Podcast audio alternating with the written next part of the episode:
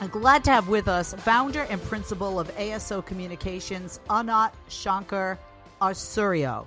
Uh, Anat examines why certain messages falter where others deliver. She's led research info onto how to persuade and mobilize on issues ranging from tackling right wing race baiting to promoting clean energy and from honoring the rights of immigrants to reforming criminal justice.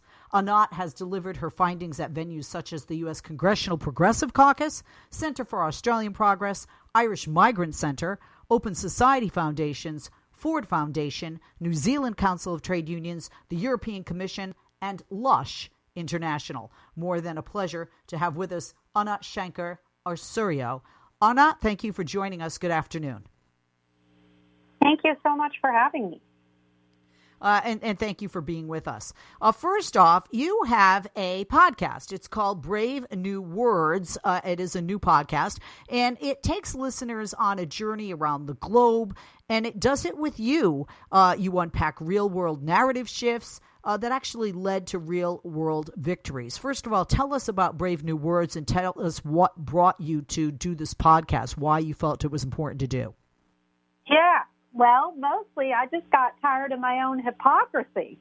And what I mean by that is I was constantly telling my clients and people in speeches that in order to actually win, what the research shows us is that we have to be for things and not against things. And here I was delivering lectures around the world telling people this message sucks and this message is terrible and this message is terrible, thereby doing the very thing I was telling people not to do, which is don't tell people what you're against, tell them what you're for.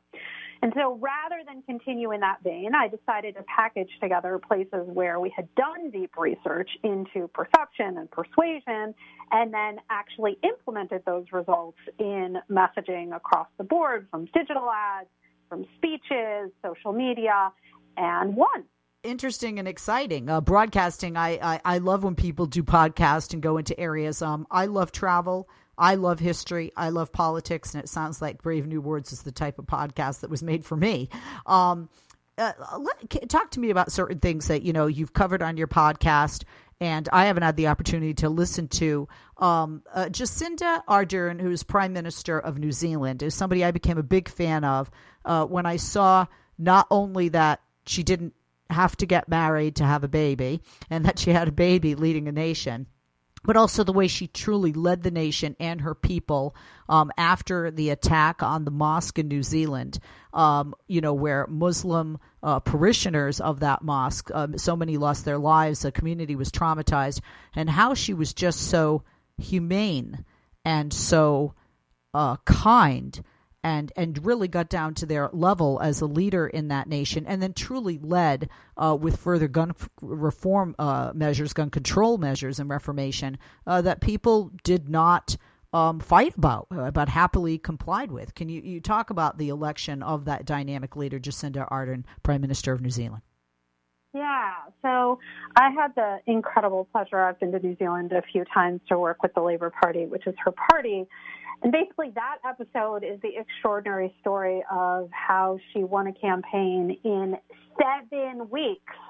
Um, the unbelievable start of that story is that seven weeks before the election, you can imagine, right? The banners had been printed, the posters were done, the slogans were created. The leader of the Labor Party, Andrew Little, decided to step down because the polling was so abysmal and all predictions had it that Labor didn't stand a chance to get anywhere near enough seats to form a coalition government in the parliamentary system. So suddenly you have this new um, youngest leader ever uh, in that nation's history uh, to be you know, put on the spot, and she's got seven weeks to rewrite everything and to change out the photo. And not only did she manage to do that, and did the Labor Party manage to kind of upend all conventional wisdom by really concertedly campaigning on what they were for and not berating and you know, belaboring how bad the ruling party, the National Party, which is Conservative Party, uh, was they really spoke authentically to who Jacinda was, what she stood for, and said almost nothing about what they were against. And seven week, I mean, you can imagine in a U.S. context, and that, you know, think of a campaign lasting seven weeks, and that's all you got. Um, also, uh, some things that you have uh, tackled, some things that the world watched was uh, the repeal of the national ban on abortion in Ireland. And I know this is something you've covered on your podcast as well. Can you speak to that? Yeah, another extraordinary story. Um, uh, so, abortion 1983, there was a provision passed by 66% of the Irish electorate to formally ban abortion, to write it into the Constitution as the Eighth Amendment.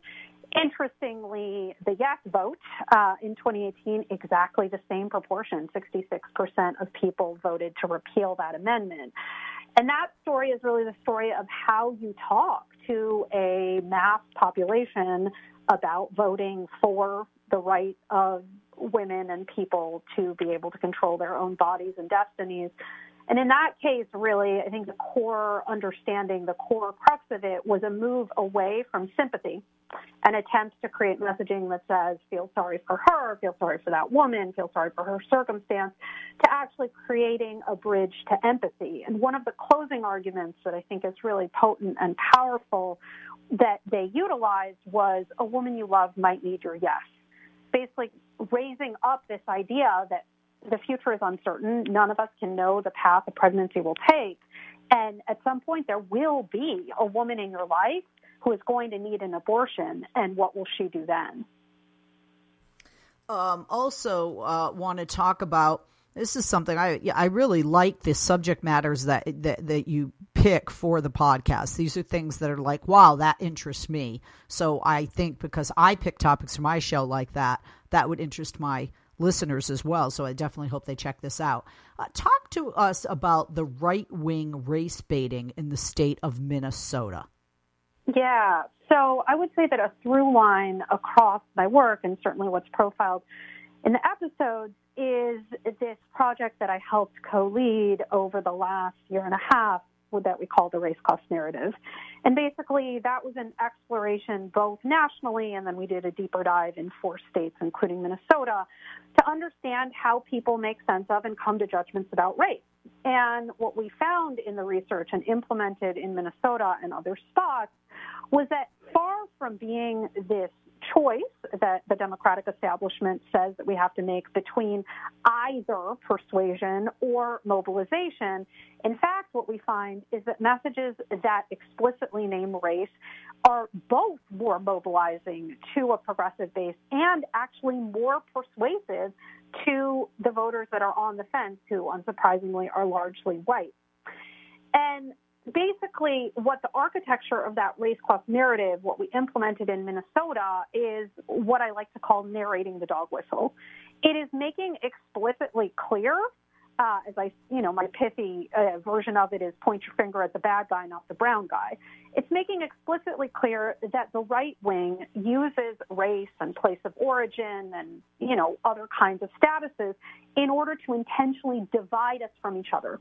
Because when they have us divided up, when they have us arguing about who belongs and who doesn't, and who believes in our way of life and who doesn't, and fearing each other because, say, you know, some of us are Muslim, or some of us are immigrants, or some of us speak with an accent, or some of us have darker skin, when they divide us and distract us, that is what allows them to do their plutocratic best. Because they know that if working people across race and place stand together, then we are on to them. And the fact that, you know, our suffering and our hardship actually comes from the 0.01%. It doesn't come from Juan, right? Juan is not taking your job. Jeff Bezos is taking your job. Juan's just standing in front of the Home Depot trying to get some day labor. We're going to take a break. When we come back, I want to talk about a little bit more in Minnesota because we do have a general election coming up. We also have Democratic debate tonight. We'll talk about that as well and more uh, with uh, the host of this great new podcast. You can check it out, Brave New Words podcast. And uh, we'll be back with our guest, Anna Shanker Osorio. I'm Leslie Marshall. Don't go away. We are back. I'm Leslie Marshall. Our guest is as well Anna Shenker-Osorio. Uh, she's founder and principal of ASO Communications, and uh, we are talking about the brand new podcast, brave new words. Uh, thank you for holding on that. And uh, let's talk about uh, Minnesota a little bit more. We were talking before the break. Um, because in Minnesota, is it fair to say that the GOP operatives read, when they look at the 2016 election, the slim victory that Hillary Clinton had as an opportunity uh, to rally um, people who are like minded with many of that Trump base, uh, using uh, racially coded anti immigrant, Islamophobic uh, uh appeals. Uh, in 2018, uh, progressives in the state seem to, you know, you know, do pretty well. I mean, they want to cross races. they defined what it means to be a true Min- Minnesotan. Um, and uh, they used it with a, a, a very popular multi-racial populism narrative. Um, but does the GOP, in a sense, have a bit of an upper hand, and is that why they're targeting that state? Uh, they target that state for a couple of reasons. One, the slim victory of Hillary Clinton, and second, the demonization of uh, Omar Ilhan. Yeah, I mean that's it in a nutshell. What we were seeing in Minnesota, sort of definitely the GOP was, you know, trying to read the tea leaves and trying to turn Minnesota into Wisconsin, into Ohio, into North Dakota, into all of the neighboring states who had, of course, succumbed to right wing governance um, a while back. You know, when you look at it demographically, it was only the strength and the unity of the progressive movement at the state level in Minnesota that kept it from being a Wisconsin because demographically there kind of was no reason, right? It's not a California. It's not that the demographics were just instantly in their favor. And the GOP was really hoping that they would be able to flip the state and they're hoping once again, you know, there's it's not for nothing that Trump showed his face in Minneapolis. He generally doesn't go to spots where he didn't win. And they're salivating over this idea that because you have a state that has historically been pretty white and has what feels to them to be a pretty new uh, immigrant population that's not just any immigrant population. It is, um, you know, Somali refugee families who are largely Muslim, largely black. So you kind of have the trifecta in immigrant, Muslim, and black of race baiting, right? You have race baiting, xenophobia, and Islamophobia all wrapped up in one package. And what organizers in the state, progressive organizers, were seeing in 2016 was that when they would go to the doors in a place like St. Cloud or in a place even like Rochester outside of the major cities, when they would try to just do an economic populist argument, right, uh, contain college costs, lower healthcare costs, better wages and working conditions, kind of a standard democratic colorblind populism, what they would get back at the door was, you know, that all sounds great. That sounds good. Yes, I'd like college to be cheaper. Yes, I'd like to be able to pay for my health care, obviously. But if my Somali neighbor is going to get that, then I don't want it. Or they would say, well, the reason this is so expensive or the reason that childcare is like this is because those people are committing fraud. And so what the organizers saw in the state is that there wasn't going, it wasn't going to be possible to have a democratic message that was colorblind because politics isn't solitaire. If your message doesn't just compel people and entice them, but also act as a rejoinder to what the other side is saying, it's not going to penetrate because the other side is race baiting and dog whistling constantly. So we don't have a choice to not talk about race. We don't have a choice if if our side, if the left is silent about race, then the only messages the other side hears about race are horrible, untrue, anti-immigrant, anti-Muslim, anti-black, you name it, invectives. That kind of discourse continues. And so the organizers in the state, both within labor unions and in grassroots groups, faith-based, came together and said, you know what? We need a coherent narrative to counter this. And that's why we did the race class narrative research that we were discussing before the break. And armed with that empirical evidence that, hey, look, a message that explicitly named race outperforms a colorblind message across demographics, not just with our base, but with persuadables, we created a campaign that we called Greater Than Fear and that we implemented through digital video, through creative social media. We had clapbacks like dogs against dog whistling, where you could send us a picture of your dog and we would turn it into a superhero. And when somebody said something untoward in social media, you could clap back. And we really saturated the state with this idea defining what Minnesotan is as multiracial, as multi-ethnic, as multilingual, and we really presented an affirmative vision of what the state could be and named what the other side was doing as deliberate division in service of their corporate agenda. Um, I I also uh, wanted to you know ask you um, when there have been attacks, especially on Congresswoman uh, Ilhan Omar, uh, the people have rallied uh, around her. It's almost like the more the president and the GOP and the right wing uh, attack her, the more others come to her defense. Would you say that's accurate? Yeah, I mean, I think that part of that phenomenon, besides you know who she is and what she represents, being that trifecta of things that we have been taught to fear and to dislike and to distrust, because she is born abroad, because she is Muslim, and because she is black. Um, it's also just a larger truism that if you want to touch a nerve, you got to touch a nerve. And when you have a message that engages your base to repetition, that is the way that you persuade the middle.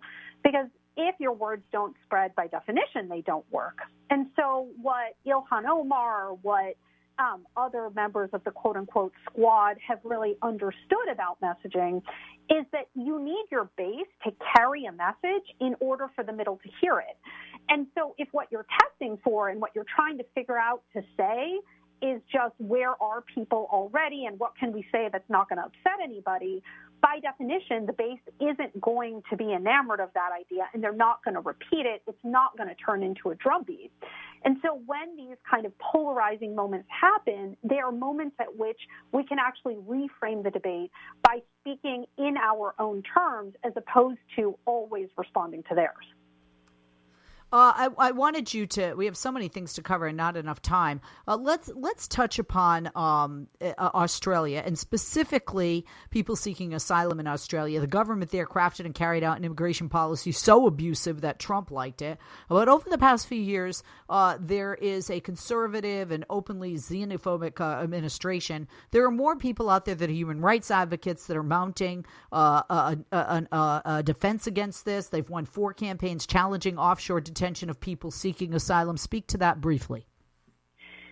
Yeah. So when I got to Australia in 2015, horrible situation, horrible policies, horrible public opinion, sort of everything you could possibly imagine against people seeking asylum, which is a term I use deliberately. It tests much, much better than asylum seekers for reasons that are probably obvious.